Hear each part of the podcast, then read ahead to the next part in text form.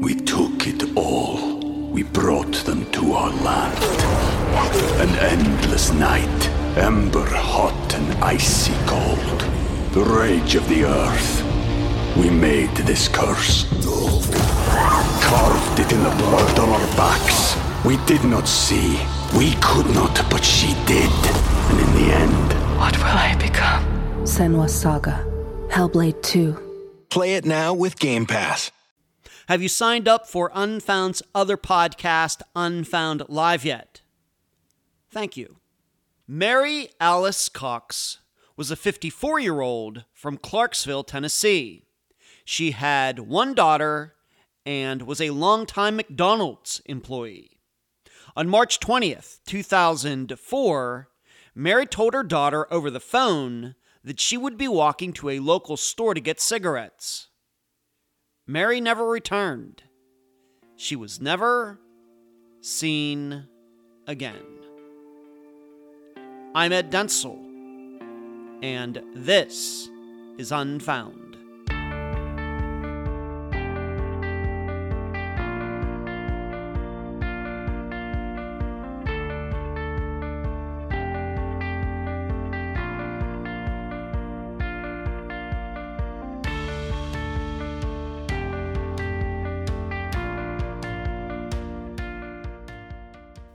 As much time as I have spent talking about child disappearances and my aversion to covering them, unless very specific criteria are met, and you can check we haven't featured that many. I haven't until recently realized that Unfound hasn't covered that many old person disappearances either. And by old, I mean people over 50. Yes, that means I'm old. But seriously, out of over 270 cases now, the number is easily less than 20 for people who went missing, but who also were at least half a century in age. That's only 7%, despite this group making up 34% of the population as a whole. What makes this hard for me to understand is I don't have a reluctance, unlike child disappearances, to covering cases in this group. And I think Unfound has covered the ones we have done very well. Some possible reasons maybe not a lot of people over the age of 50 go missing. Maybe children of missing parents have a tough time talking about the circumstances and don't make themselves available to the media. Maybe due to the people's ages, disappearances in this demographic just aren't reported. And there aren't places, not even NamUs, that have these missing people on record. Well, with Mary Cox, we're going to get to ponder the reasons as we try to decide why she disappeared. What happens in the golden years? And now a summary of the case. This is brought to you by my friend Megan Linez's website, charleyproject.org. Mary Cox, even before she became a mother, had struggled with mental health issues. In fact, two decades before Mary's disappearance, she had wandered off more than once, but was eventually found and brought home. Due to this, Mary could not consistently care for her only child, a daughter, who was cycled between other family members and foster parents until she could live on her own. Yet Mary began to take her medicine regularly and was able to keep a job at McDonald's and live on her own in a group home with no problems. So, on the afternoon of March 20th, 2004, Mary told her daughter over the phone that she would be walking to a local store to get cigarettes. This was a common occurrence, although maybe not a daily one. The expectation was that Mary would return within an hour. However, she didn't. People at the group home recognized this and alerted management. Searches for Mary were unsuccessful. She was never seen again. The only evidence that eventually popped up was that a fisherman in Clarksville found Mary's purse, with everything, including her ID, inside, floating downstream two weeks later as if the item had just been put in the water that day. In addition to her longtime mental health issues, Mary also had some physical issues that would not normally be associated with someone who was only 54. They will be discussed in the interview. So please pay close attention to that as you also try to answer these three questions during the interview. Number one, a store employee claims Mary reached the market that day. Why were there no eyewitnesses to her walking there? Number two, what are we to make of someone using Mary's grocery discount card a full year after her disappearance? And number three, could a woman who was kind of a frenemy to Mary know more than she is saying about Mary's disappearance? Mary's family is not sure what to think and is open to all possibilities. The guest for this episode is Mary's daughter, Connie Diffenderfer. Unfound News. My appearance at the University of Akron will not be happening. I think there was a mix up in communication as to where I lived, which made getting there somewhat improbable given the circumstances. Maybe we can make it happen next semester. Next, if you haven't heard, a Weld County, Colorado jury found Steve Pankey guilty this past Monday. I have to say, I'm surprised. I really did not believe, given what I understand about the case, that 12 people together could get to a point of beyond a reasonable doubt for Jonelle's murder. Maybe that's why I'm in the information business and not the law business. Finally, the Unfound newsletter came out November 1st. Did you get it? If not, contact me at unfoundpodcast at gmail.com. Thanks. Where you can find Unfound on these following podcast platforms Spotify, iTunes, Stitcher, Podbean, and many others, especially outside the United States. The new podcast, Unfound Live, which comes out on Tuesdays, can also be found on these platforms.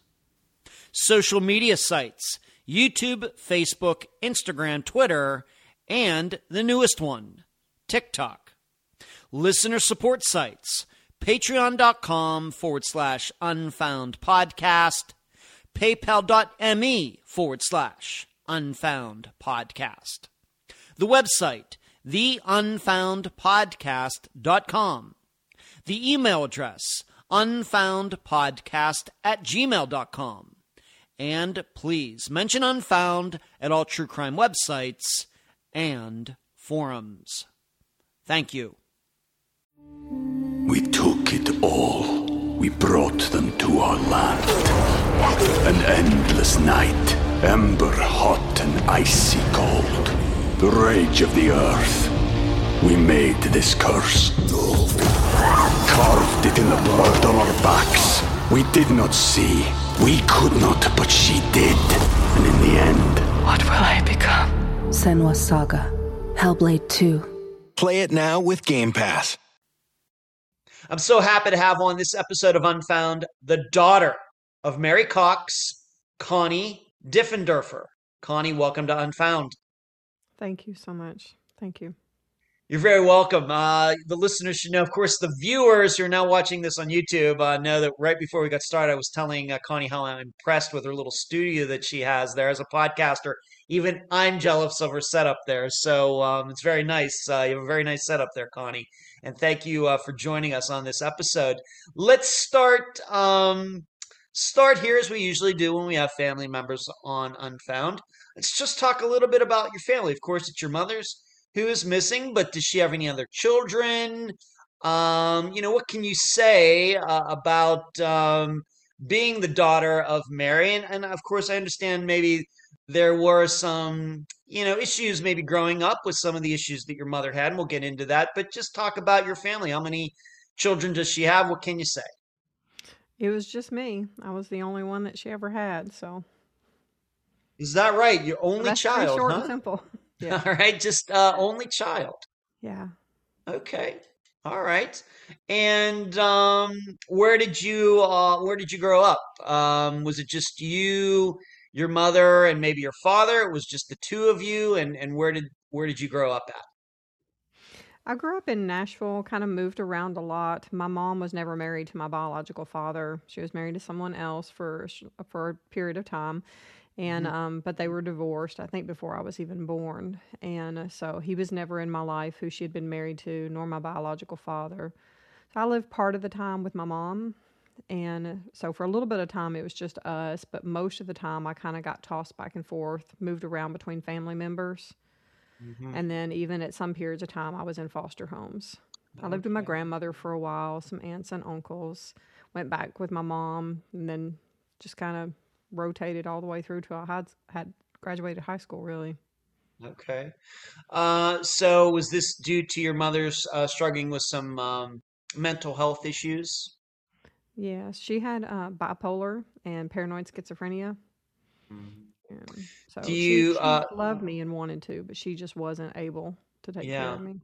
Was this something uh, that you believe is, uh, and I realize you're in the healthcare field, do do you believe this is something that's genetic or or how would you explain as something that runs in your family or would you say? Well, there's definitely some genetic links to it, um, to parts of that, not to all of it, but to parts of it there are. And um, she, I was told that when she was younger, she was just kind of different and hmm she sort of had some issues. And then when she was a teenager, it got more obvious. And then she had a few traumas that happened in her early adulthood life. And it's like with each trauma that she had, it just exacerbated her issues Okay. that she had. So. Okay. Uh, the way, uh, of course, maybe when you became adult, maybe you started to understand this a little better. And once again, being that you're health in the healthcare field, you, you probably have a lot of expertise in this area. But how would her behavior manifest itself? Um, what did she have the tendency to do that was maybe out of the norm for an average adult? What would you say? Okay. When she was on her meds, she lived pretty much a normal life. But like a lot of people with mental illness, she would get tired of taking the meds or she didn't like the way that they made her feel. She would tell me that they made her just sort of zone out and she didn't like that feeling. So sometimes she wouldn't take them like she was supposed to. And then other times, new meds would come out. She would get a different doctor. They would want to try something different with her. And so it was just this constant cycle of she would be doing great. And then either she would go off of them or meds would change. And she would start to just talk differently. Sh- When when that would happen, you could tell she would really talk a lot about the past Mm, Okay. and just e- even the language that she used would change. And you could definitely see the manic side of her. Okay, like uh, maybe different words or just like the pace of her words, something like hmm that. Both definitely the the pace would change, but also just she would use a whole lot more, let's just say foul language when she was Really? than she would otherwise. Yes. Okay. Okay. All Yeah. right. So she she would start using some flowery language. Okay. Um, when she was on her medication, though, you said she was, uh, you know, you maybe couldn't tell that she had this underlying issue. Um, did she have a job? Could she, she keep a job if she stayed on her meds, or you know, what was she doing uh, as an adult? Uh, maybe even after you got out of high school, how did she pay for things, and what did she do with her life? Mostly she relied on SSI, but there were periods of time where she worked at other places. The longest I know that she ever worked anywhere was McDonald's. She had Huh. a great job there. She loved it. She was employee of the month for, I mean, months, maybe even Wow. years, and just really enjoyed working there. And so she was able Uh-huh. to do that. She was able to Uh-huh. function that way. What years do you think those were?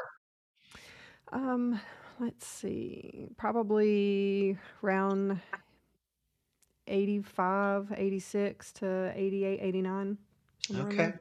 Okay. And once you became an adult and when she was on her medication, what kind of uh, relationship did you two have? Did you see her often? Did you maybe live with her, uh, maybe after high school, or maybe you went out on your own? I mean, what kind of relationship did you have? Like I said, when she was on her medication and you know was somewhat clear-headed. Yeah. Actually, we had a, a better relationship and saw each other more when I became an adult than we did when I was a child. She lived with me, you know, on and off. Um, she'd lived Uh-huh. with me for a little while, and then she had a boyfriend, and she lived with her boyfriend for a while. She moved back in with me for a while. Um, and she would live with me for periods of time, but whether it was, you know, that she met somebody and she wanted to do something else, or there was a couple times that she was kind of dangerous around my children. Oh, And so that kind of brought some things up, just some things that she was doing. Like once, um, one of the last few times that she lived with me, last couple times that she lived with me, she, my children just heard her talking to somebody that wasn't there, Mm, and it scared my children. Sure. And um, so there's just kind of things like that that I had to, Yeah. you know, find find a balance that worked for her, but that also worked for us. Right. And what would you say maybe the last year was that you two had lived together, that she had lived with you, approximately? Um, let's see. Like I adopted my daughter that's in the wheelchair. I adopted her in 2002, and Mhm. so I think maybe 2003. So yeah, Okay. the last time she lived with us. Okay. In regards maybe to your mother's interests and hobbies, uh, you talked about her working at McDonald's, but once again, when she was on her medication and taking it, uh, and it was doing well for her, what were some of her of her interests and hobbies? Maybe music or TV shows, and what the, are things that you know? What do you re- you remember about her? The things that she liked to do? Yeah, she loved music. She loved Blondie. Um, she loved to listen to Blondie music. One of her favorite songs was um, that that's not a Blondie song was "Every Breath You Take." Wow, the She loved that song. Yeah. Mhm. And um, she loved to lay out in the sun, to go for a walk. Strangely enough, she loved to iron, something I did not inherit from her, but she loved to iron and just watching TV. But she loved to walk. Walking was relaxing for her. She said it would calm her nerves. Uh-huh. Okay, my my mother who is deceased, she loved to iron too. So when you say that, I was like, man, there there is somebody else that liked to do it as Yeah, much as my mother. yeah. That's funny. Okay. Uh, all right. So she's into music. I like the police as well. Um, but uh, so we'll move on to this. Um, when she moved out, maybe when, like you said, it got to a point maybe that, you know, maybe scared your kids a little bit. So what kind hmm of uh, housing arrangement uh, did you make this for her? Did she get, did she arrange this herself? How did that all happen? Well, she was living with us, and she and I just had a talk that, you know, there were some concerns, and we felt that there might be something that would be just a better arrangement for her. And um, so I called around, and she was there with me. I called around, tried to find some apartments that were close to us. But at the time, we were living in Ashland City, and there just wasn't a whole lot, you know, that would work for her. So I started calling to um, like Centerstone mental health, you know, groups and things like that to see if they could help me find something that was kind of had a little more to it, you know, more of a group home type setting. And I actually found her one that was in Clarksville, Tennessee. And it was a home that was set up where I think it was like five to six women would live there and they had their own room. So it was just basically a house and they would live there. And then they had a social worker, case manager that would come by like once a week, just check out the home, make sure everything was okay. I had a van that would pick them up and take them to a center where they would do meet with their psychiatrist and do activities. And it was nice because she could come and go, but there was still some sort of monitoring and it wasn't too far away, so I could see her as much as I wanted to. Okay, and um, you know, of course, as we know, uh, you know, my dad's 85, but he's still uh, very physically and mentally capable. But we know how difficult you know, sometimes for adult children that can be. You know, father, mother, maybe you need to start getting uh, some help. Was this uh, something that was difficult for you with your mother, or did she kind of understand? You know what, this is what we got to do. She did. She understood. She knew, you know, the issues that she had, and she also knew she just liked to do some do, do some things different. She liked to kind of have her own independence and, you know, be able to be the woman of her house, so to speak. So, hmm um, but yeah, she did. She understood, and she was at peace with it. It was fine. We we talked most every day, hmm and she would even write me letters. She would be on the phone with me and tell me she was writing me a letter, and she'd mail it to me tomorrow. So that was hmm just something that she normally did.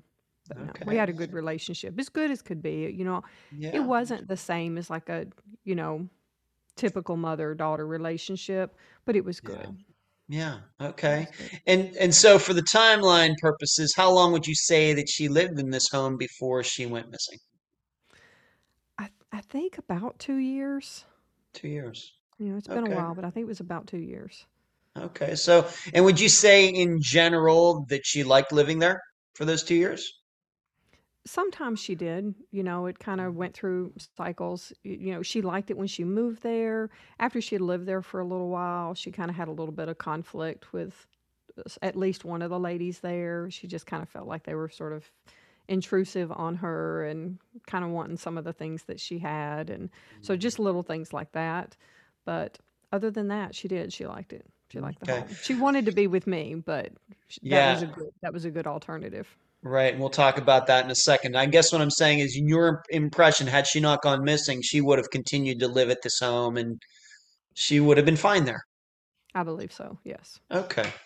Let's move on to this. Um, now you said you helped her move into this place. You were living in Ashland City, but at some point, because this is kind of important to this disappearance, but you did not live in Tennessee when she went missing.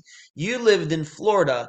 Uh, maybe we just need to get into that for just a moment. How did it come to be that you're there near your mother in Tennessee, but you, your husband, and your, I guess your children then moved uh, to to Florida? How how did that all happen?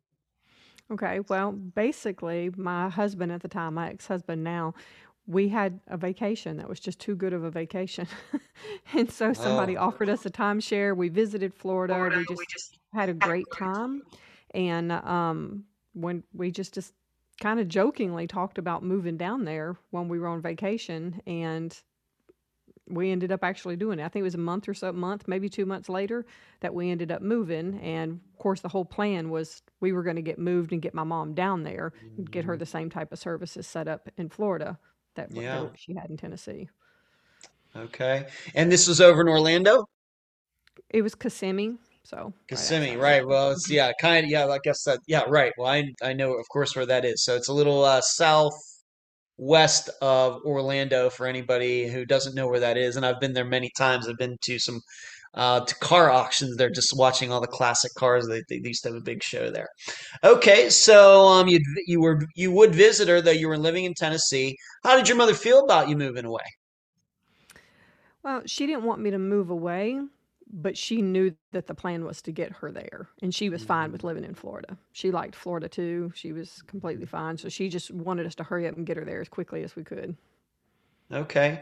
But that did that's not the way it went though, right? Of course, she disappeared from Tennessee. She didn't disappear from Florida. Right. Just very quickly, can you explain why uh, that didn't end up happening? Well, we, you know, with her um, mental issues and things that she had, I was trying to find her a home similar to what she had in Tennessee, and we Mhm. just weren't able to find that. And I even tried finding an apartment that was close to us. That way, you know, really I could manage it, but they would be Yeah. close enough for me to do that. And just couldn't find anything that she could afford with the type of income that she had. You know, she was a little older at this Right. point than she was back when she worked at McDonald's, and she didn't have as much income. And so trying to find that, and we just we were struggling. The the service the, the social services weren't the same, the the homes weren't the same, and was just really having a hard time with finding that for her. Yeah, I, uh, everybody knows that I live here in Florida and I'm familiar with that area. But of course, Kissimmee, it's kind of a touristy area in contrast to Clarksville, Tennessee. Could be a little more expensive. Uh, real estate, a little more at a premium. And, you know, I can understand how those, all those things, uh, you know, of course, uh, could be true. All right, so we'll we'll come back to you being here uh, a little bit later. Um, but the, but you once again, it's not like you moved down there and said, "Oh, mom's gonna live in Tennessee and I'm gonna live in Florida." The plan was to try to get her to move down there. It just didn't work out. Right. Absolutely. Yeah. Okay. Let's uh, talk about this woman very quickly. She's going to come up later, but something I think we need to give the listeners a little to think about, just in general for now. But who is Sue Smith? Uh, she was a lady before my mom lived with me the last time. So when she went missing, she was living in this group home. Before that, she was with me. Before that, she was at this place called Hadley Park Towers, which is a based on income and um, housing um, facility that's in Okay. Nashville. And she met Sue there. Sue was one of the residents that lived there, and um, my mom, she and my mom kind of kind of made friends. My mom would kind of talk a little bit about how she was a little pushy and would come over and would want things from her food, money, cigarettes, things, and stuff like that. But she still kept a relationship with her, but it was, you know, it was kind of on off as far as whether it was a friendship or not. Okay. And um, you kind of then knew Sue? Vaguely, I had seen her like when I would go there to see my mom. I'd seen her several times, and so I met her that way. And I heard my mom talk about her occasionally, but that's about Okay. it. But Sue did not live in this place where your mother was living when she went missing. Correct. Okay. Do you have any idea if Sue uh, would come over to see your mother at this place? Any ideas regarding that?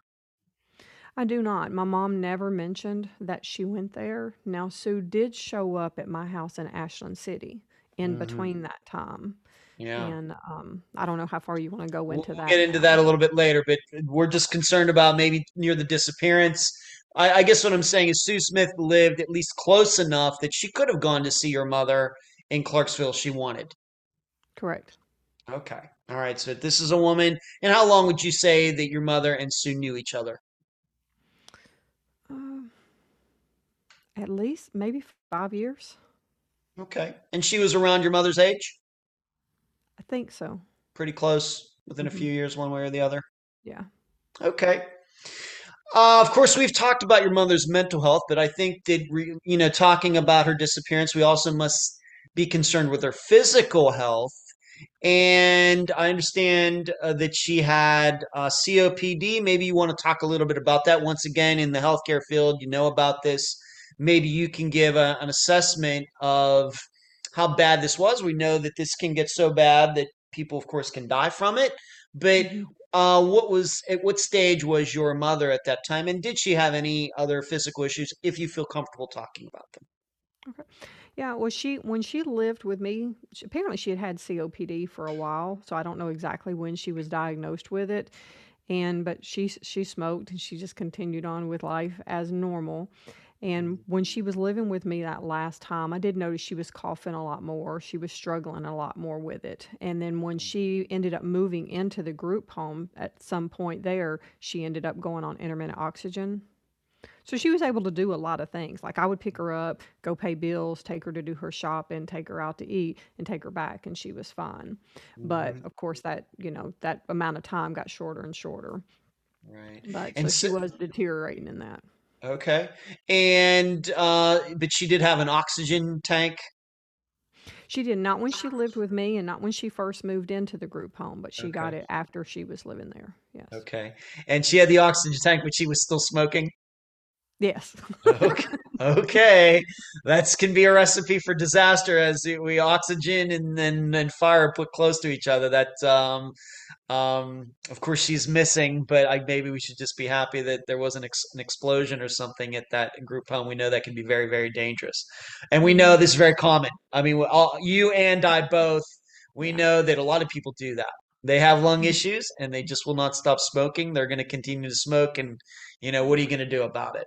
Um, but regarding her walking though without oxygen, how, in your opinion, how far could she go before it might get dangerous? As far as if she was like walking outside to go somewhere, I mean, I not very long because you know when I took her somewhere, it's not like we walked around the mall all day. You know, we would be in and out of the car, and she'd spend most of the time sitting. So not very long at all. I I would think if she's out walking, probably 30 minutes. It's kind of the first Okay, thing not long, not long, and then she'd have to get on our oxygen again. hmm Okay. When and we're going to talk about, you know, the day that she disappeared. Is this one of these oxygen tanks like she could carry with her? It was like in a cart, or was this something that she could only use at home? The last one I saw, because like I said, when I moved to Florida, you know, as far as if she got something during that time, not that I remember, but when the last that I knew, it was just a tank that you roll around in the house. So it was definitely not something she could have taken with her. All right, she uh, this walk that we're going to be talking about, this is not something that she probably would have taken with her. Correct. Okay.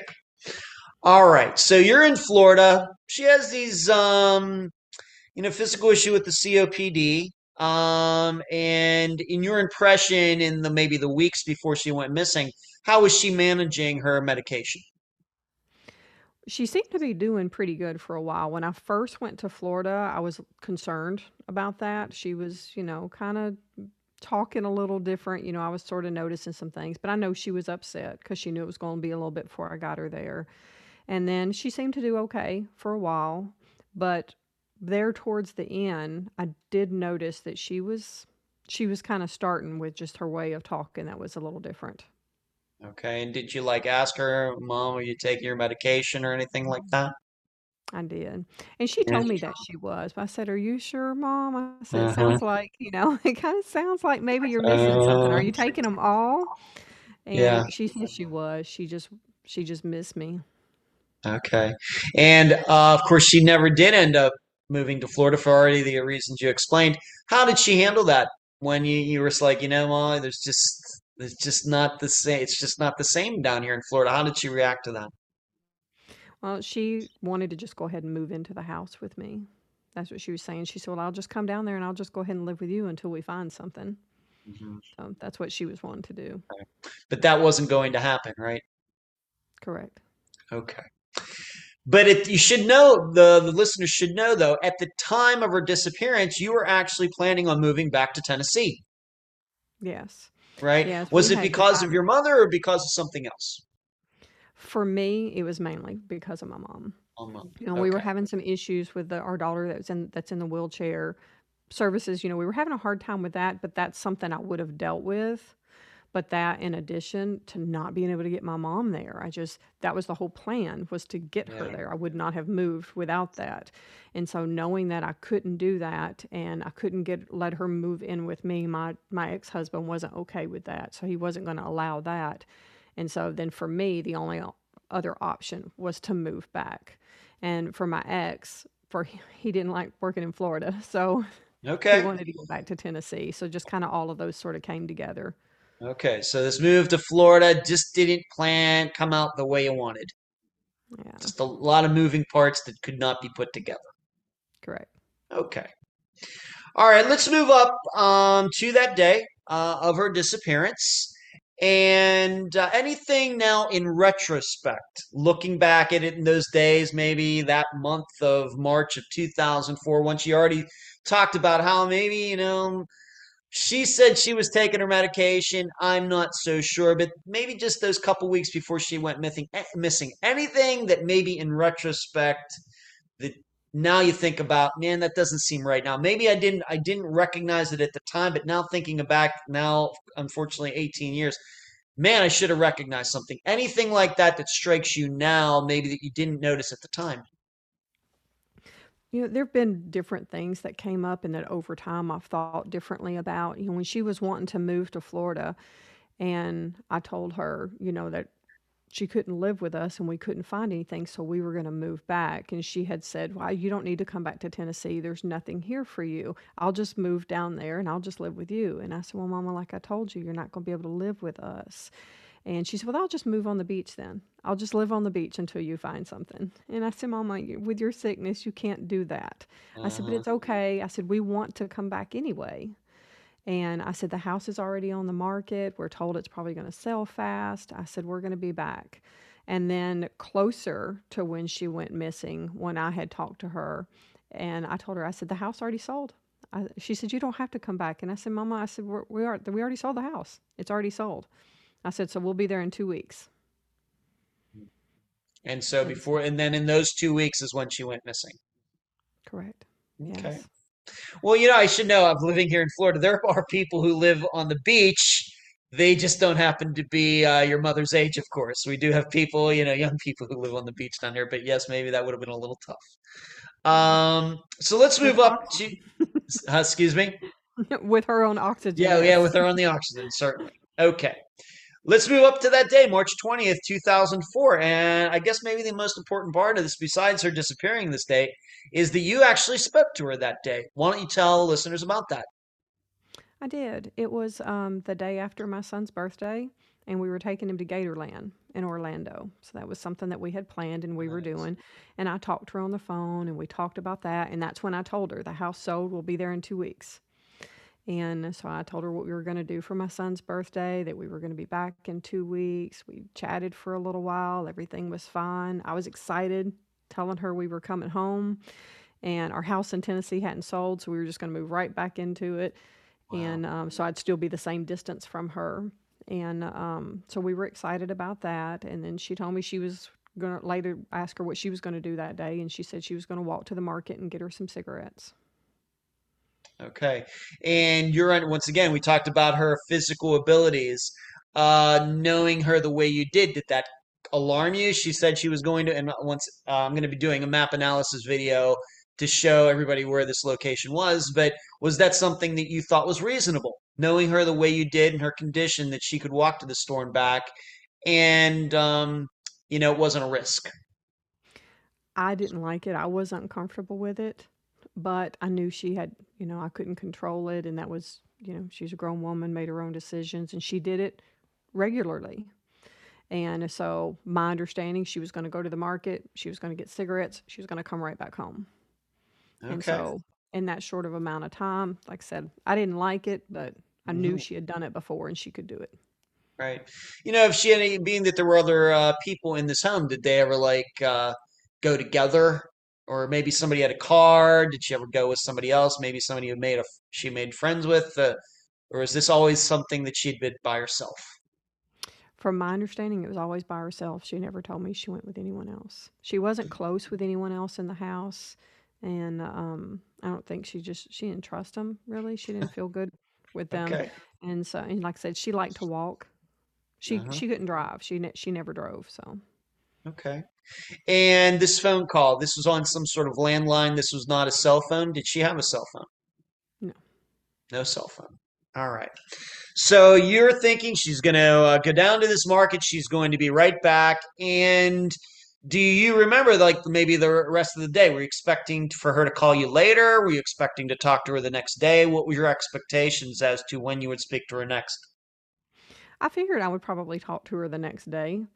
Sometimes we would talk more than once a day, but not usually. And it wasn't every day, it was most every day, but occasionally we would miss a day. And so I just figured I'd hear from her the next day and I'd tell her how Gatorland was and that Mhm. we were packing. Okay. All right. So, of course, we know this is the last time uh, that you spoke to her. Now, I'll ask you again, how did she sound on the phone? Did she sound like on medication, off medication? She sounded pretty stable that day. It was actually the few a few phone calls before. But I think that day she was excited about us coming back and that like lifted her spirits. She felt better about it that day. And she was Okay. excited about it, you know, us going to Gatorland and so Okay. and I told her, I said, We'll be home. She loved to go to Chinese food. So I said, We'll be home, I'm gonna take you out to Chinese. Wow, I think I would have liked your mother a lot. She's into the police and like Chinese likes Chinese food, Connie. Boy, uh, she I, I feel like I know her already. Okay, um, so the next day, of course, rolls around, and of course, you do not hear from her. Do you try to call her? Um, maybe is there like a like a general phone line to the home or somebody you could call? What happens that next day, or maybe within the next few days? that you start thinking maybe something's not right or what goes on those next few days. I really didn't because no more time had passed than what it would normally be for us to talk. And so my first awareness of it is I got a call and I, I can't remember I, I can't remember if it was the detective or the news station first Huh. that called me and that's how I found out. They said that she didn't come home. So you, f- so you, once again, it wasn't like you called somebody looking for her. Somebody else knew about her being missing first and then told you. Yeah. Huh. Do you remember, was that uh, the 21st, the 22nd, the 23rd? Do you remember what day that was? I think it was the 21st. So the very next day. It, it was either the 21st or the 22nd. So I know so it had it hadn't been two full days since I had talked to her. Okay. And uh, I realized that'd be a very traumatic call for you, but what you can remember about it, how did that all get started? Who initially started the chain of events that eventually ended up to somebody calling you? Was it somebody at the home that recognized she wasn't there, or or what? How did that all get happen? From my understanding, that's what it was. Is somebody at the home reported that she didn't come home. Because, like I said, they were allowed to come and go, but you know, hmm with several people being in the home, they would notice if she normally came home and she didn't. Wow. And so I think that was reported to like the landlord, the case manager that kind of oversaw the house, and then that's when it was reported to the police. hmm And they called me to let me know. Okay. And immediately, what were you thinking? That what was your knee-jerk reaction as to, of course, you're hoping that this is just a misunderstanding. Maybe she's in the hospital somewhere, or something like that. Uh, but what was your what was your knee-jerk reaction when they told you that? Well, I mean, at first, you know, there was a fear that, hmm you know, I felt, but then after that kind of initial fear, I thought, well, you know, years ago, she had wandered off and she turned up in a mental institution. You know, she had been picked up, she had gone off of her meds. And so, but it had been years since that had happened. And I thought, well, maybe that's what it is. Maybe, you know, maybe she got, you know, wandered off, or maybe, you know, she, she went somewhere with somebody. And Yeah. so I was alarmed, but not hugely alarmed at that point. Because, like I said, it really, it hadn't been two full days. hmm And, you know, I just, hmm I just expected her to show up, really. I really Sure. expected her to show up with someone or in the hospital. Okay. So I was alarmed, but I wasn't in a, at a panic at that point yet. All right. So just to be clear about this, she had walked off uh, before, but it wasn't recently. You, see, I think maybe I had in my notes that it was like 20 years before this or Yeah, it had it had been a really, really long time when I was younger, and and she had done that. She had gone off of her meds, and she was picked up and went into an institution, and that's you know how she was found. Or Okay. and I think she had done it a time or two where she had found found a man, and she wandered off that way, and she kind of came back Mhm. around. But that was when I Okay. was young. That was when Okay. I was All young. right. Okay. All right. So they call you to tell you this. You're thinking immediately back to like 20 years before, hoping that's exactly what happened. And did anybody at that point try to call? I really don't know. Clarksville, do they have a, a mental hospital there? What would be maybe a, a bigger city? Did anybody bother to try to call any of these places to see if a Mary Cox had been admitted? What was this done or not? The detective said he was taking care of all of that. Of course, I tried from Florida, and no one would tell me anything because of HIPAA. Right. You know, they told me if she was right there, they wouldn't be able to tell me anything. So the detective said that he was taking care of all of that and that he would let me know if she turned up. And I was telling him, you know, all the places that she could possibly be, telling him everyone that I knew that she knew. And he was following up on all of that. And Okay. Now, listeners need to understand that despite you finding out that your mother is missing, you did not or could not immediately return to Tennessee, right? correct. Correct. Yeah, I, I wanted to. I know you. I, I know you did. Um, but when did you finally get back to Tennessee? How many days later? It was about two weeks later. It was, and that was Wow. actually the day that we were loading the truck when her purse was found. Okay, and we'll, get. I certainly want to get into that uh, a little later. So it took you two weeks.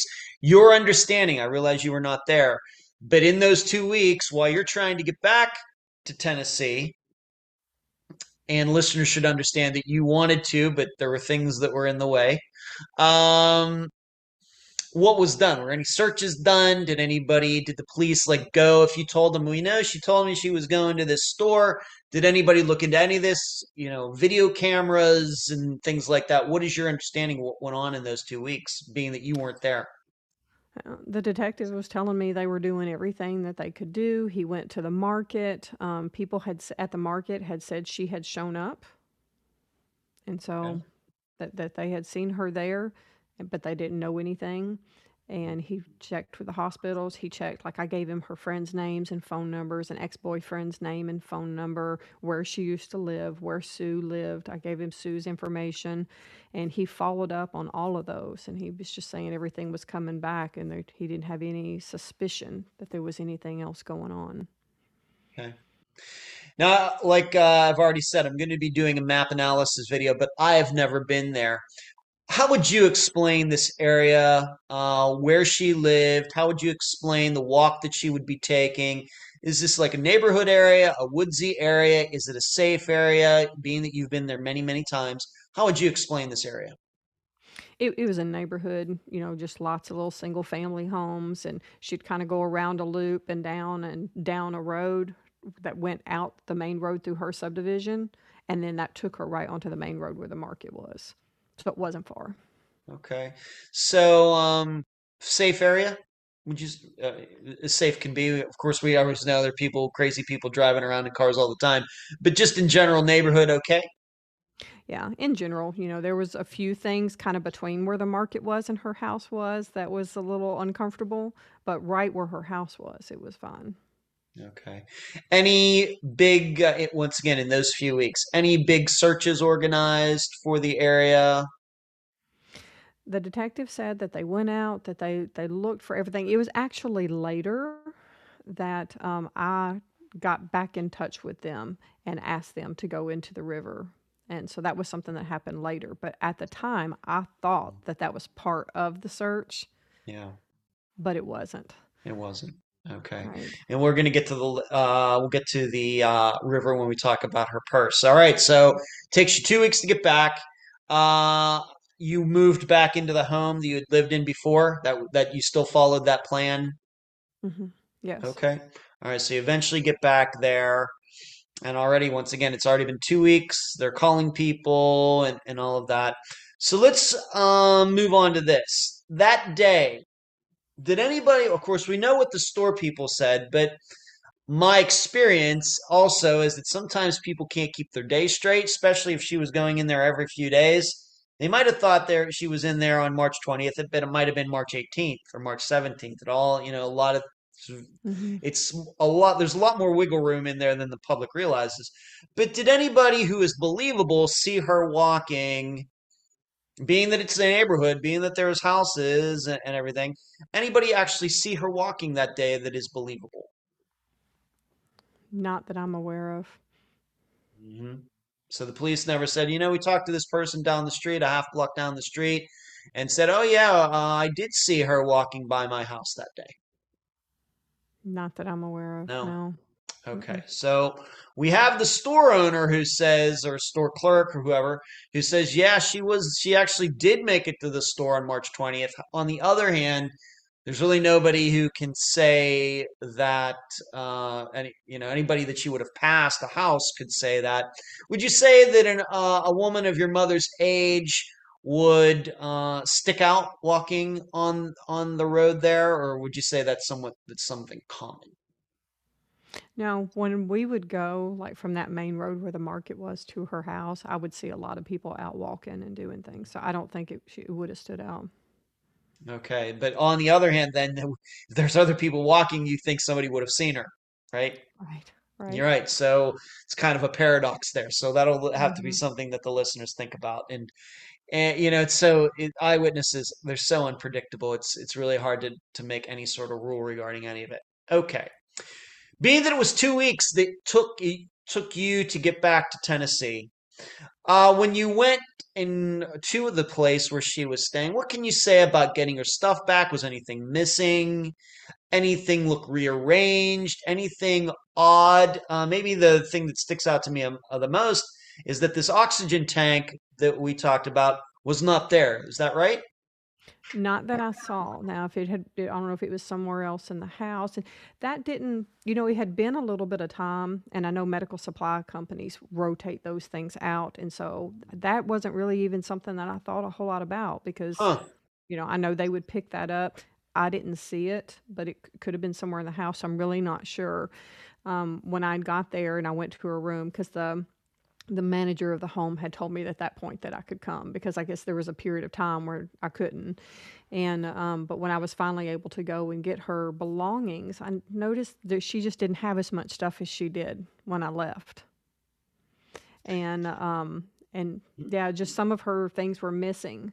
And one of the roommates in the house, because I said something about it, and one of the roommates in the house said that she had gotten rid of some of her clothes, which didn't make sense to me. But I, my mom loved clothes. Yeah, okay. How mu- percentage wise, how much would you say was missing? From when the last time I saw them before I left to that day, I'd say probably about half. Wow, 50%. Mm-hmm. Okay. Yeah, I mean, it was Uh, shoe, noticeable right off the yeah. bat. Okay, shoes too? Yeah, I would say so. Wow. Okay. So clothes missing, some shoes missing. Anything that you would say maybe something that's uh, valuable or a, a memento or like a photo album, anything like that missing? Uh, any, like I said, anything valuable, anything like that that really stuck out to you? Um, she really didn't have anything monetarily valuable, but um, one thing that did stick out that was missing is my letters. My letters that I had sent to her, I did they weren't Mm, there, and I wrote huh. her a lot, and she Yeah. had saved them because she had she had had letters from when I was a little girl. Do you know where she would keep them? Uh, like I said, it's this house. I don't know how much privacy they would have there, but do you know where she would keep them? No, No. no, and actually, when I Mm. went back to get her belongings, she was in a different room than she Oh, was when when I had moved. Yeah. Okay. And so, but yeah, those those were gone, and there was no explanation to that. Okay. So don't know, not sure about that. I think what you're saying about the oxygen tank makes sense. You're in the healthcare industry. I am not. You probably more understand that better. Maybe that uh, makes a lot of sense. But clothes myth- missing, some shoes missing. Person in there says she gave the stuff away. You seem a little doubtful about that, but they are her clothes. Maybe that's what she did. Certainly possible, I guess. Right? Maybe I never saw my mom give clothes away. Okay. Okay. my first suspicion, because they just kind of acted sort of strange when I asked them about it, my first suspicion was that they had taken them and didn't want to tell me. Okay. Yeah, and we're going to talk about something later that might lead us to believe that some of the stuff was, let's just call it stolen. I mean, even if the person goes missing, it's still that person's stuff. Now, if you showed up and wanted to give her clothes to these other people, you know, that's up to you. But uh, if they're taking stuff, they don't have permission, that's stealing.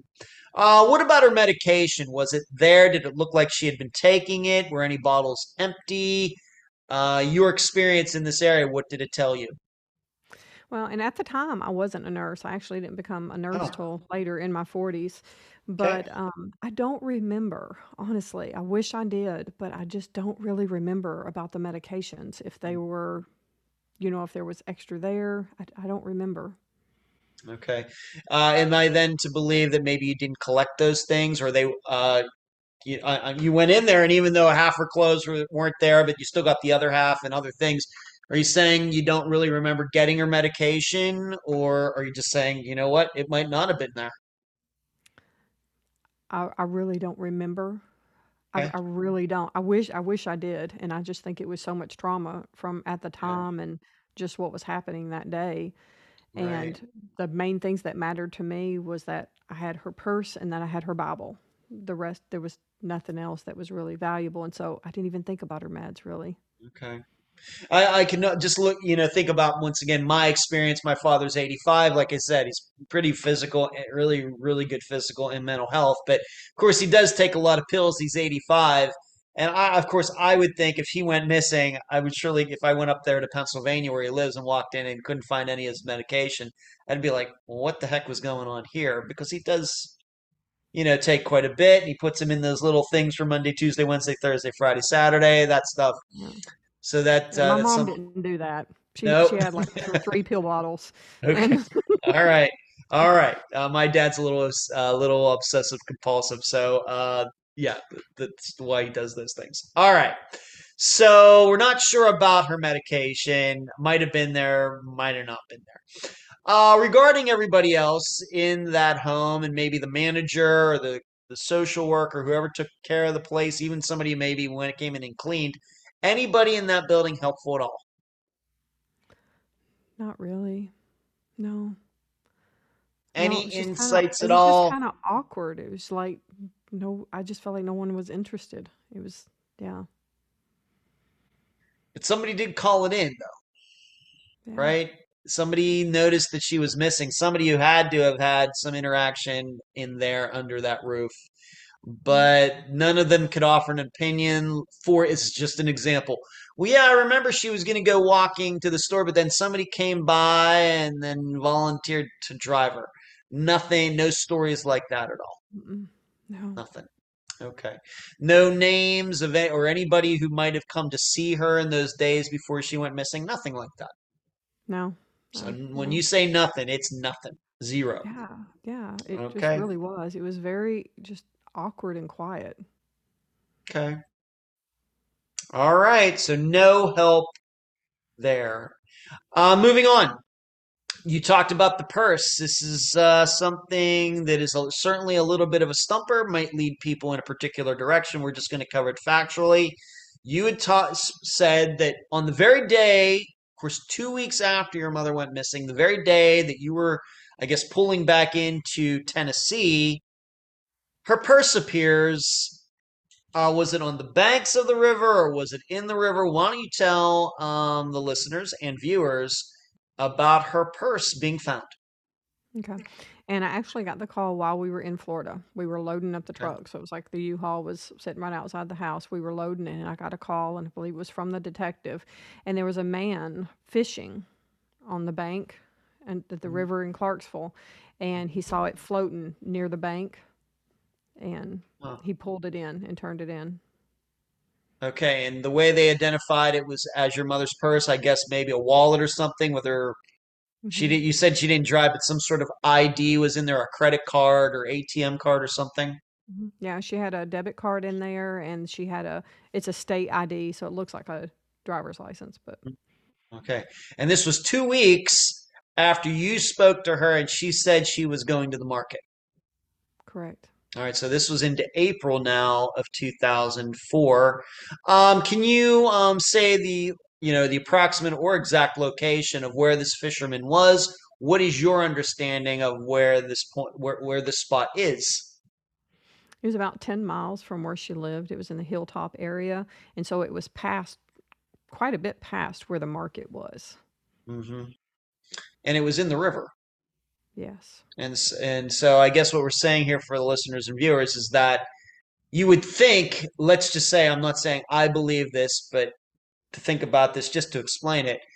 If she did end up near the river and when the if the purse and she, let's just say, went into the river, the purse should have been surely much more downstream two weeks later than where it was found, correct? Yes. Yes. Okay. All right. So we have to think about that. Um, did you get this? Uh, when you finally did make it to Tennessee, did they show you the purse? Anything odd about it? Anything missing in it? Uh, of course, it would have been wet, but cigarettes in it. Anything that that strikes you as being odd about it? There was no cash in there. From my from my perspective, from what I could tell, everything was there that I knew my mom would have had in her purse, but there was no cash in the purse. But everything else was there. Um, it didn't look destroyed. It didn't. You know, it didn't look like what I would have thought a purse would have looked like if it had been in there for two weeks. And it was actually quite a bit later. I didn't get it immediately. It was months, months later before the detective actually turned it over to me. Uh, okay. Mhm. All right. So would you say it was still in 2004 that that happened? Maybe it might have been 2005. I Wow. could look back, I could look back on my timeline, All but it right, might just so we know, just uh, an idea. So you're not, you- so it wasn't just a few months down the road. It might have been fully into the next year. Mm-hmm. Yeah, Okay. it was a while. I had to ask him about it because I was like, it's the last thing I knew she had with her. Okay. I want to see what's in there. I want to go through it and see if there's Right. anything that could lead me to something. Sure, of course. Uh, what kind of purse was this? Was it leather? Was it cloth? Was it pleather? Uh, maybe explain this ple uh, leather, uh, purse to the listeners. Just a fake leather, nothing fancy, you know. Mhm. something that would not weather well in river wa- Oh water. goodness. Goodness, No? no. Not at all. Mm. But you said, in your opinion, that it just didn't look like it had been in the water for two weeks. Right. Yeah. I mean, it just didn't look like it had that, what you would consider that type of weather damage. Even though it was a Mhm. while before I got it, so it had time to dry out, Yeah. it still would have seemed like it would have broken down. It would have, you know, there'd have been some water damage. And I just Okay. didn't see that on it. Okay.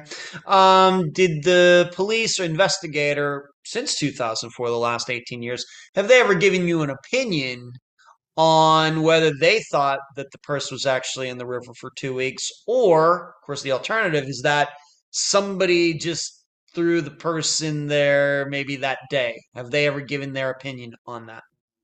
Not at all. None. Okay.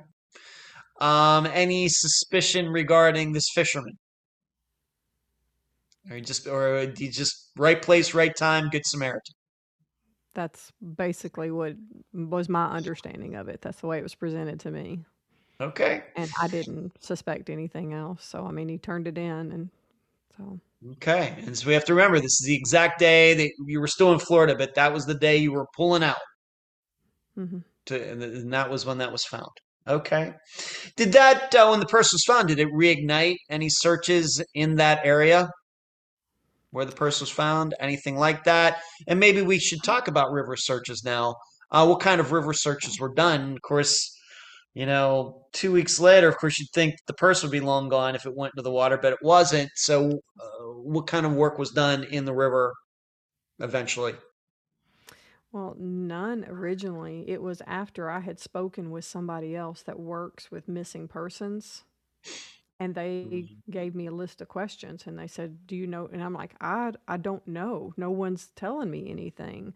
And so this lady gave me a list of questions of things to ask them. And that's what I asked them. I said, Did y'all go in the river? Did you go in with dogs? Did you, you know? And so I just kind of went through that with them. And they did say that they went back in. Okay. All right. Uh, but it, it- once again, uh, she goes missing on March 20th. The purse isn't uh, found until April. But you'd think if it was in the water, it'd be long gone. So it's worth it to go in there and see if she is around the area. Of course, she is not found. It's a little hard to understand, though, still, how a purse pops up after two weeks in a river. All right. So, uh, but everything seemed to be in there except the money that your mother would usually carry. Yeah, the cash. Usually, she's kind of funny. She'd get her check at the beginning of the month and she'd spend it all. So she would always ask me about the middle of the month to send her about $50 in cash so that she'd be able Uh-huh. to get through the rest of the month. Uh huh. Okay. And so I had just done that. I had Mhm. just sent that. And I believe that's what she was going to the market with that day, was with that All right. cash. So you would maybe expect fifty dollars to be in that purse, or, or at least the change from whatever she used to buy, buy cigarettes that day. Yes. Okay, but none of that was in there. All right, but that was not the only thing of hers uh, that was eventually found. Uh, of course, that was two weeks later. But we're going to talk about something that was much, much, much later, and that is this Kroger card. Uh, we have to remember this was not like some sort of credit card or a debit card for Kroger. This is like like you use it and you get discounts, something like that. Yes. Okay, please explain what happened with that. I got a letter. It's like I said, when we moved from Florida back to Tennessee, we moved back into the same house that we had lived in. And that was the house that she lived in with us. And I got a letter saying basically, thank you for shopping with us. Yeah. Huh. And it was on uh, May 30th of 2005. Over a year later. That was dated, yes. And in her purse, when her purse was found, there were no, her keys were not there, Oh, so her keys are are keys still missing? as far as I know. Yes. Wow. Okay. So sticking on this card, we'll maybe come back to the keys for a moment. But this Kroger card, this is something your opinion would usually be in her purse. Yes. Okay. It And should have been on her so, it should have been on her keychain. It's one of those that oh, okay. onto the keychain. Okay. So that's and then the keys are missing. I see you draw uh, that connection now. Okay. Um, had you ever received uh, one of these letters. Uh, we have to maybe figure this out. Why would it's her card? Why would you get a letter? Because she lived with me, so that because when you sign up for the cards, you put in your address. So my address was the mm-hmm. address they had on file. Okay, so when she got this it was card, in her many? name, but my address. Okay, so whenever she got this card years before is one of those times when you two were living together. Yes. Okay. Had you ever gotten a letter in the past at all? Now I realize you moved to Florida for a little while, but is that the only letter you ever received from Kroger regarding the use of that card? I think so. I don't think I ever had another one. Huh.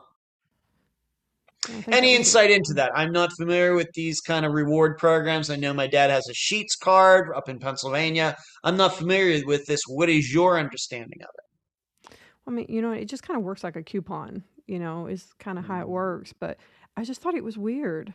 It, it was weird that I got the letter. Yeah. It was weird that it was a year later. hmm And when I m- mentioned it to the detective, it it took a significant amount of time before he was able to follow up on it. And by the time he followed up on it, they said there would be no records as far as cameras or recordings, anything like that. And so all they could all they could tell me was that it was for four dollars and thirty two cents that was spent, and that it was at the Dover Crossing Road Kroger. So surely they don't send out letters every time a card's used. Surely Mm, they don't do that. So the way you do you have still have that letter? I do. And what exactly was the tone of the letter? Just thanking somebody for using the card? That was it? Yeah, it was. And I had a Kroger Plus card. I never got a letter for it. Hmm. Have you ever been able to figure out, have you ever gone to a Kroger and asked somebody what would come out to be $4.32? I guess it could be a combination of things, which would make things very tough. But, you know, and I know cigarettes have gotten very expensive, but would $4.32 been enough to buy a pack of cigarettes in 2004 or 2005? I have no idea. I don't know. I'll have to look that up. Uh, but has anybody ever uh, have you ever tried that? Gone to a, you know, went to a Kroger at the time and asked them, you know, I got this. Any idea what would be $4.32 in this store? No, because that wasn't really something that was a concern to me. I just, Mhm. my thought was somebody has her keys, Okay. or at least somebody at some point had her keys. Right. Okay. So we have this. Somebody used their card sometime uh, for something, and we have to remember that half her clothes were missing, half her shoes were missing, and so we might be open to the idea that maybe one of those people took that card. But like you said, it's also with her keys. Um, originally, when you found out that she was missing, make it back to uh, Tennessee. Uh, I guess you quickly realized her keys were missing. It, well, I really didn't, not right off the bat, because the Huh. detective had the purse. It was a while before I got the purse. Oh, And okay. so they weren't there and they weren't in any of her things. Okay. And on this key ring, what keys? Of course, we know the Kroger, uh, and we have to realize maybe for the listeners and viewers who don't understand this, when you say that this uh, Kroger card was attached to a key ring, it's not like it was a full like a full size credit card. It's like like this Mm-mm. tiny strip, right? Correct. It, Yes. it's a really tiny strip made of durable plastic. It's not going to rip off or anything like that. Right. All right, so it's a little tiny strip that you can just put on your keyring. It's not a full-size credit card that we might use uh, at the ATM or something. Um, what would have what keys would have been on that ring, or and there are there any other discount types of things that she would have had? Not that I can think of. The only one I know that she had was the Kroger Plus card, and the only key that she would have was the key to her house. Hmm. All right. And I'm guessing that once she went missing and the keys were never found, they didn't go and change any of the locks at this home where she was living, to your knowledge. Not to my knowledge. Because usually that's what happens when you lose keys and people are living in a place. Usually the locks get changed, but to your knowledge, they didn't do that. Right. And they may have, and I just might not be aware of it, but Sure. not that I know of. Okay. So we got this Kroger card. We got this purse. Uh, two weeks later, we got a Kroger card. Over a year later, uh, for a very small uh, amount of money. Not sure what to make of that. Let's move on to this. We talked about her very earlier in this conversation. We're going to revisit her again, and this is Sue Smith. What I first want to talk about is you had kind of, um, you know, mentioned that you had had a problem with Sue at one point, but this I think was well before your mother went missing. Why don't you talk about that? She tried to get into your house and you wouldn't let her. Why don't you tell the listeners about that?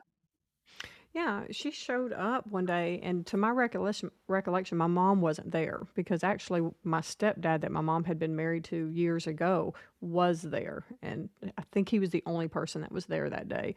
So my mom, I think this was at the point where she had already moved, and the lady showed up at the door, and I didn't know she was coming. And when I opened the door and she was there, and she was saying she wanted to see my mom, and I, well, I remember, I remember telling her she doesn't live here anymore, and Mm-hmm. she was she accused me of lying to her, and I said no, she she was aggressive, Mm-hmm. and I said she doesn't live here anymore, and you need to leave, and she tried to force her way into the house. So I had to push I had to push her out and she was resisting me. I had to push her out and force the Wow. door shut and lock it and call the police. And she she wouldn't leave. She stayed in the driveway. The police actually had to make her leave.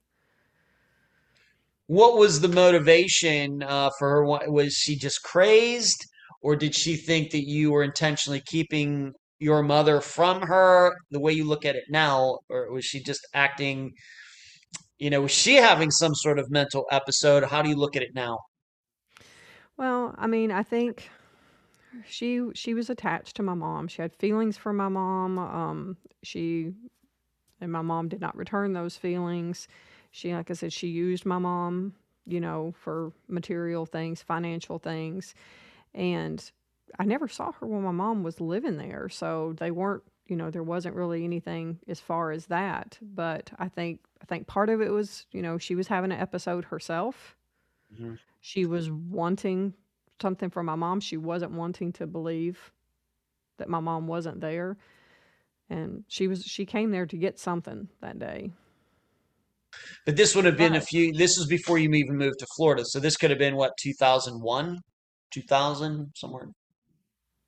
Yeah, let's see, because I got Mandy. It was after I believe I had adopted Mandy. So, yeah, maybe 2002, Okay, 2003, somewhere in there.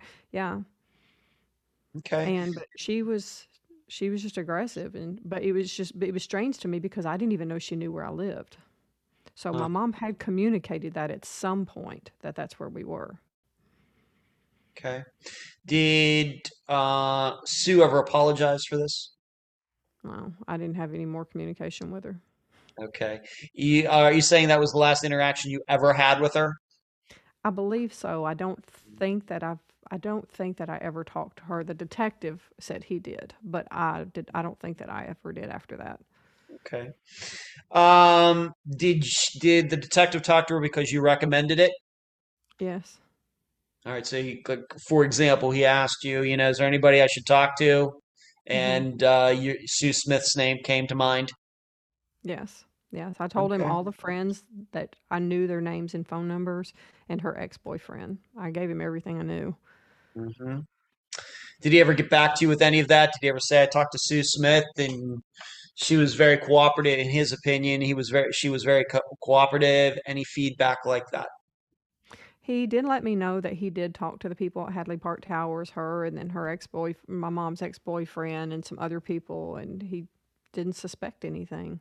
hmm He said just basically everything was coming up dead ends. Okay. Other than your mother simply telling Sue Smith, you know, I'm going to be walking down to the market that day, is there any way that Sue would have known that? You know, for example, could she have been like, being that she, as you stated, um, would take things from your mother, your mother would give her things, she demanded things, she was very needy, maybe even ripping your mother off, let's say. Uh, would she have been the type of person to kind of just hang out, waiting for your mother to come out, or uh, do we want to go that far with it, or what do you think about that? Well, I could definitely see if I see I, I could definitely see her doing that. Yes. Whether she would have known that my mom was going to do that that day or not, I don't know. I mean, you know, like I said, my mom was lonely when I left, so it is possible that my mom was talking to her. She didn't mention that to me. She she knew how I felt about her. She didn't mention it to me, but I could definitely see her doing that. Especially if she knew that my mom had fifty dollars in cash. Even for 50 bucks. Yeah. Okay. All right. Uh, how far did Sue Smith live from where your mother lived?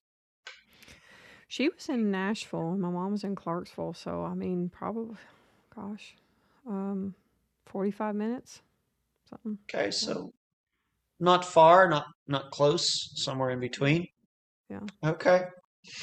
And we have no idea whether the two were in contact at all.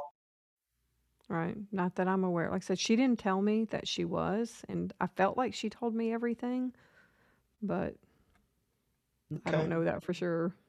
Okay. Regarding where she was staying, when you would call her, did every person there have a specific number, or did you just try to call like a group number, or there was like an operator or something? How would you reach your mother when you would call her? It was just one phone number and everybody shared it, and so I just call and ask for. Okay. So, and do you know if uh, the police ever checked that number to see uh, any identify any numbers or any calls that your mother would have made? Do you know if they ever did that? See who she might have been in contact with? I'm trying to remember. I don't remember if they did that or not. They may have. Sorry, this is between 18 years ago Hey, I get lots, you. lots The- I, I get it. now and then. I'm Uh, trying to remember. I, I totally But understand. These um, are just the questions I have to ask, but just nothing. Uh, I guess what you're saying is nothing really comes to mind. mm-mm, You know, if there would have been something that they did checking phone numbers, they might have done it and not told you. That's always Mm, possible. But if they told you, you'd surely remember. Right. And I would have noted it, and it's not in my notes. Yeah. Okay. Let's move on to this, and I just we're gonna just touch upon this very lightly because I'm going to. I, uh, I'm guessing the listeners are going to wonder, well, why did it take you two weeks? Your mother's missing. Why did it take you two weeks to get back to Tennessee? I'm going to give you an opportunity to say whatever you want about that right now. Why did it take you two weeks to get back to Tennessee? I initially just wanted to just hop in the car and go. And um, because we were in the process of moving, my my husband at the time, he said he had to work and that I had to take care of the children and that other people in Tennessee were taking care of it. And that basically he needed me to pack and take care of the children.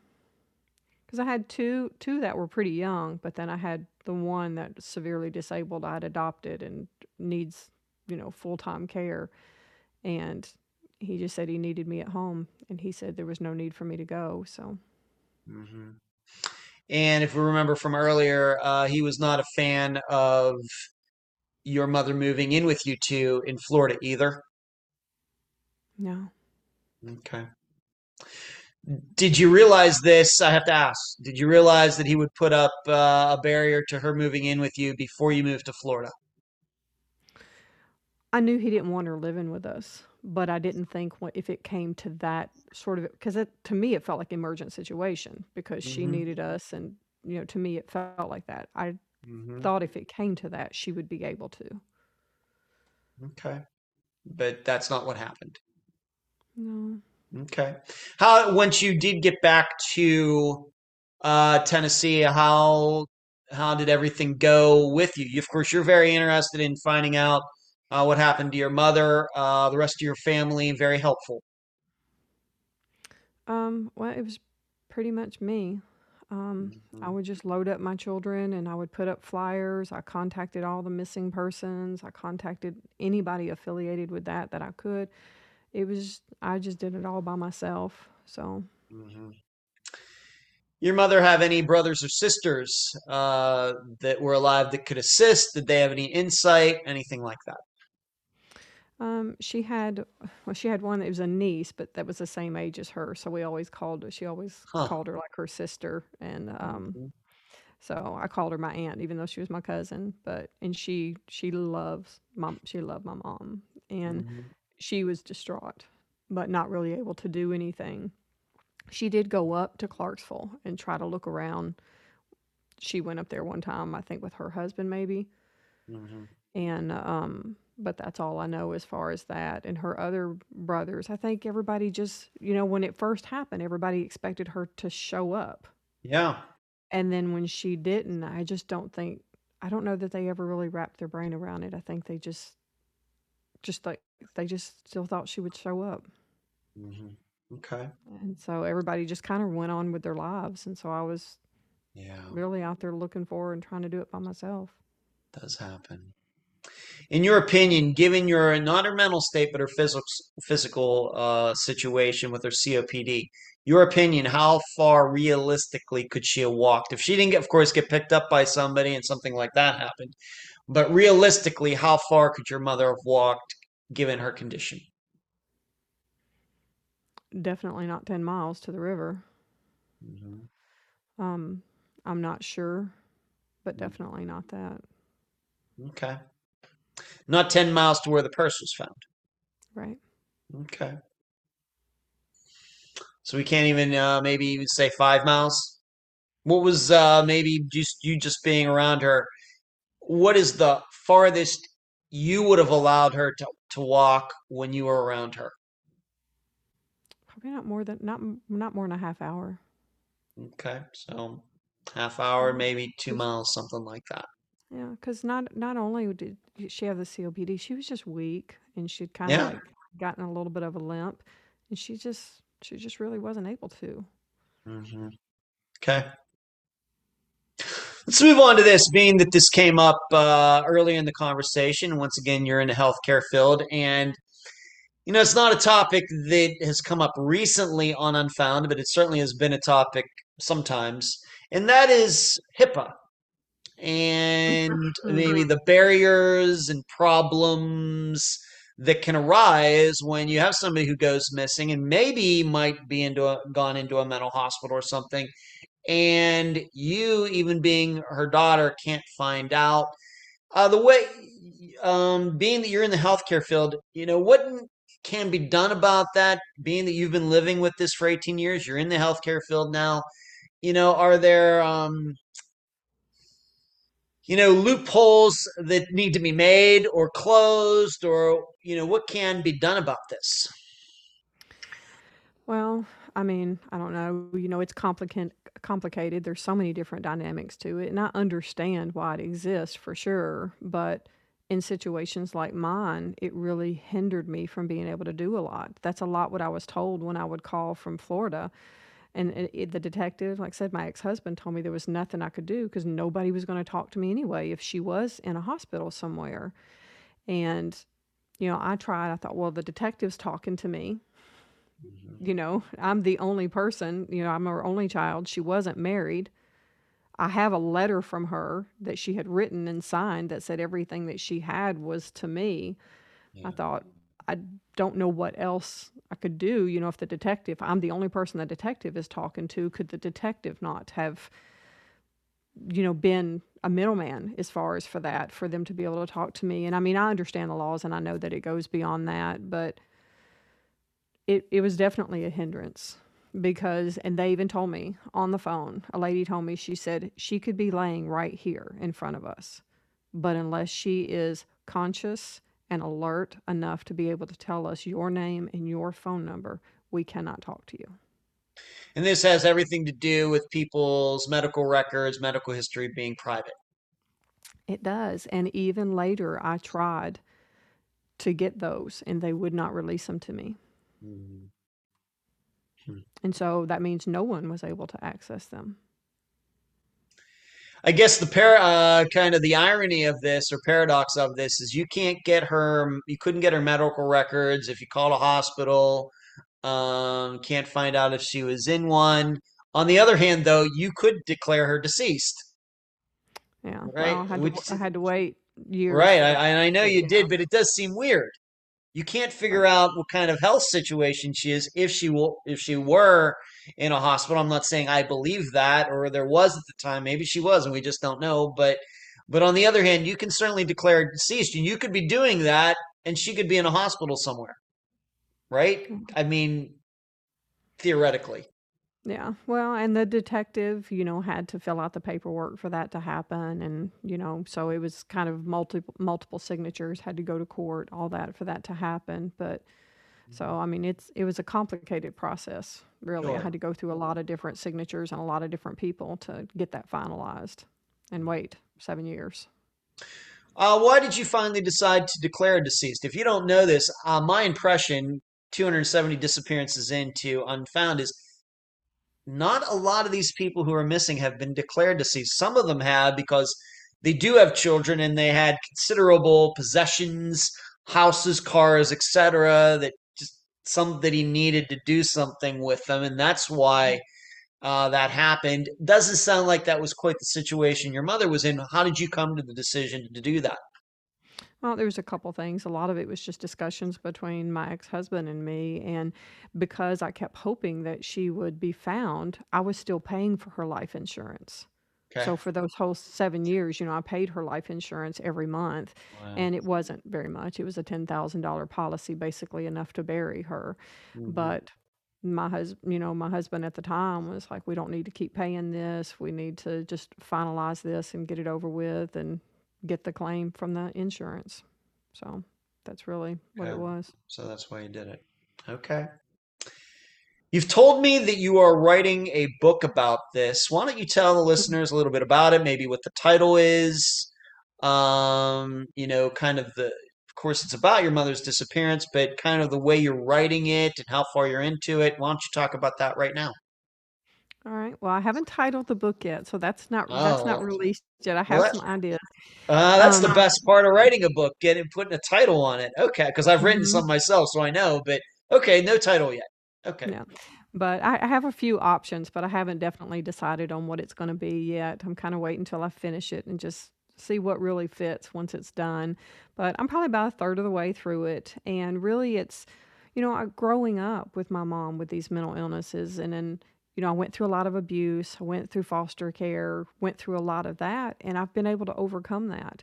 And so Mhm, my book is just, it's for people to have hope people that have gone through those type of things to know that you can heal from that you can overcome you can change your life and you can rebuild something better.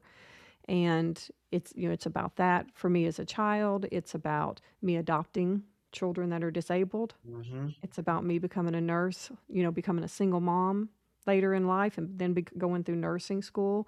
And just Yeah. hope. It's hope for people to be And yeah, get eh, yeah. Do you have any idea um, when it's going to be done? Of course, I'd love to. You can post it in the discussion group. You let me know when it's finished and everything. But do you have a prediction on when it will be done? um, my goal is before the end of the year Wow. mm-hmm. Okay. So like yeah two months from now. Great. Great. Um, do you have somebody that's going to help you? Uh, once again, I only know about this because I've written uh, quite a bit myself, but nothing autobiographical or anything.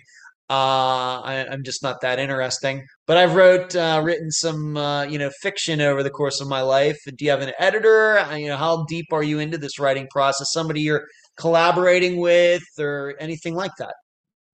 I have some people that will review it, you know, and just kind of hmm go through the editing process somewhat with me, and then I'm just going to publish it myself online. Okay. Well, you let me know when that happens so uh, I can publicize it and so people can check it out. Thank you. Eh, You know, at least tell me when what the title. Of course, you'll probably have a title before it comes out. At least let me know what the title is so I can let people to know. I'll let people know uh, to be looking for it, like on Amazon or on their Kindle or whatever else. Okay. Definitely. Um, being that you're writing a book about this, how has this affected you? Connie, uh, um, how, of course, you've uh, have your children, you've adopted children. Um, how has this affected you the last 18 years? Um, hmm. That's where it gets hard. Uh, that's the part that's hard to talk about. Um, like I said, Mhm, it's you know, it's been seasons. You know, at mhm, first, I kind it was kind of the denial, not really thinking, you know, that she was anything had happened. And then when Yeah, I really realized, it was actually when it occurred to me when her purse was found that hit me hard yeah, because then I thought, okay, this doesn't sound like she's in the hospital. So that one hit me hard. And then about a year or so later, I was actually pregnant. And mm, there were people, I had done another press conference, and there were people calling in saying that they thought they saw her.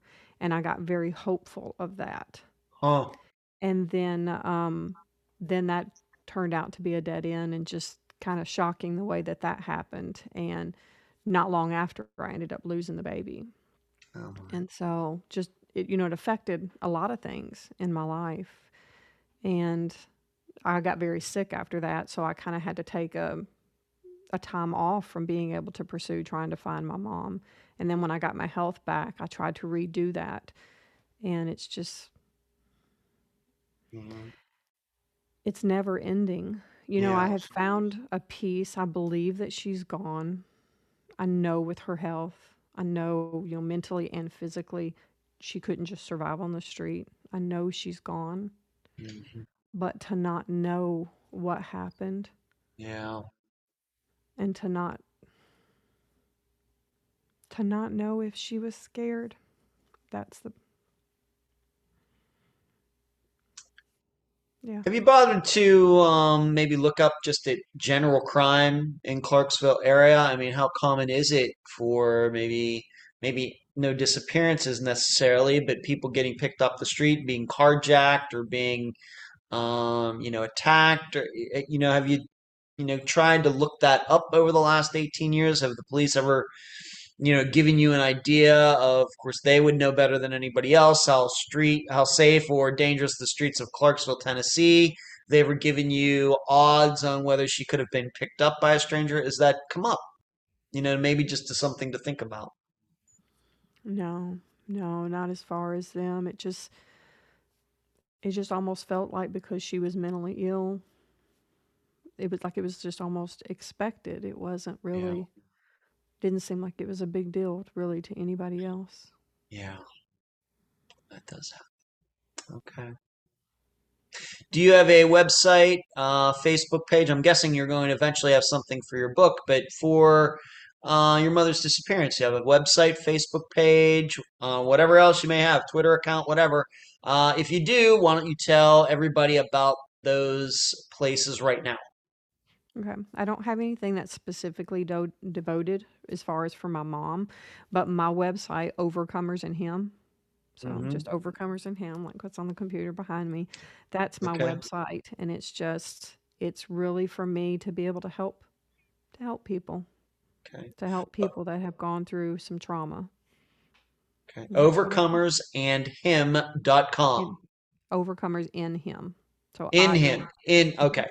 Once again, overcomersinhim.com. Yes. Okay, very good. hmm Any last words before we complete this interview? Um, well, just thank you to you. Thank Very you for what you do, for choosing my mom, for taking the time to do this, and for anyone else out there that's missing someone. My heart goes out to them. I know that feeling of just not having the answers and just wanting to know they were okay or at least at least an answer of some sort. And then also for anybody that is willing to even just consider consider if there is anything that they know about my mom.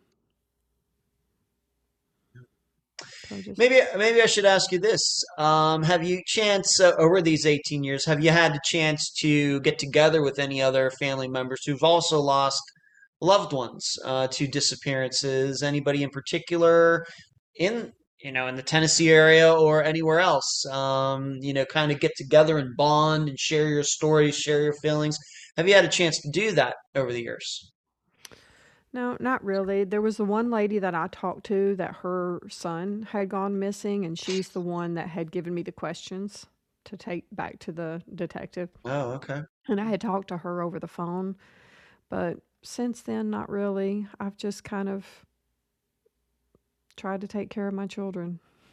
Okay. That's really been my focus. I've ta- Yeah, focused on taking sure. care of my children and moving forward. Well, you might want to think about that at some point. Uh, as I've learned, you know, a lot of the guests who I have on Unfound do know each other. In fact, one will be on, and then they'll say, "Well, you've got to talk to this person over here," and then that person, "Well, you've got to talk to this person over here." All these different disappearances. Uh, you know, a lot of people do uh, know each other. They do uh, bond, and um, they, you know, of course, just about every state has its own missing persons day, and then they get together on that day, and Mhm. So maybe that's something you want to consider, you know, just as a suggestion in the future. But uh, I do appreciate you being on this episode of Unfound. Thank you so much. I appreciate you. You're welcome. And that was my October 26th, 2022 interview with Connie Diffenderfer, daughter of Mary Cox. I thank Connie for appearing on both audio and video for this episode. I produced a map analysis video that can now be found on the Unfound Podcast channel on YouTube. I go over where Mary lived, where she planned to walk that day, and where the fisherman found her purse. And I also list some different possibilities as to what could have happened given those locations. The tough part about Mary's disappearance is that the facts as we understand them do not really narrow down the choices. She could have walked off by accident due to her mental health struggles. She could have walked off on purpose. She could have been picked up by a stranger. She could have been picked up by someone she knew. There is no information to rule out any of those theories. Likewise, even if we are to take a look at the disappearances of older people that we've covered on Unfound in the hopes of gaining insight into why people above 50 go missing, that research doesn't help us much either. Why? Well, let's look at a sample of them. Robert Wayne Cox, no relation to Mary. There are factual reasons to believe foul play occurred, and Robert's wife and others know what happened. David Hardy Jr. He suffered from Alzheimer's and most likely walked away from his vehicle. Jack Hemby surely could be foul play, but no facts rule out other possibilities. Dale Kerstetter.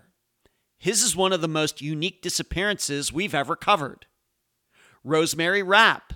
Most likely a domestic violence situation. Most recently, Milda McQuillan, when we covered her disappearance a couple months ago. Theories were all over the place. Foul play, medical event, got lost, and maybe in that way, her disappearance is very much like Mary's. But overall, and most likely due to the lack of coverage of this demographic, we cannot really draw any conclusions as to the most likely reasons people over 50 go missing, because the theories for the ones Unfound has covered vary greatly. Probably the only type of disappearance that we can rule out for this age group is drugs play a role because people at 50 years old and above are much less likely to be dabbling in hard drugs. Because people who do so have a tough time even making it to 50. The other problem is that even if we take Mary's age out of the equation, that doesn't make the analysis any easier. If she were 25, living in a home, and also had mental health issues and a breathing problem, would that change anything? Not much. Although my perception is that 25 year olds are much more likely to be abducted off the streets than 54 year olds are. Could Mary's mental health issues instead be the deciding factor here? Or should the people around Mary, like Sue Smith, be more closely considered? I guess what I'm saying is, I don't have a solid answer right now as to how age affects disappearances, if it does so at all. But I'm certainly going to be looking for cases involving people around my age and older. Then we might come to some firm conclusions on the topic. And that would be golden. I'll leave the theorizing up to you. And that's the program. Right now, while you are in your podcast platform, Spotify, YouTube, iTunes, wherever, give Unfound a five star review, a thumbs up, whatever that platform allows. I thank you for listening. I'm Ed Dansereau, and you've just finished this episode of Unfound.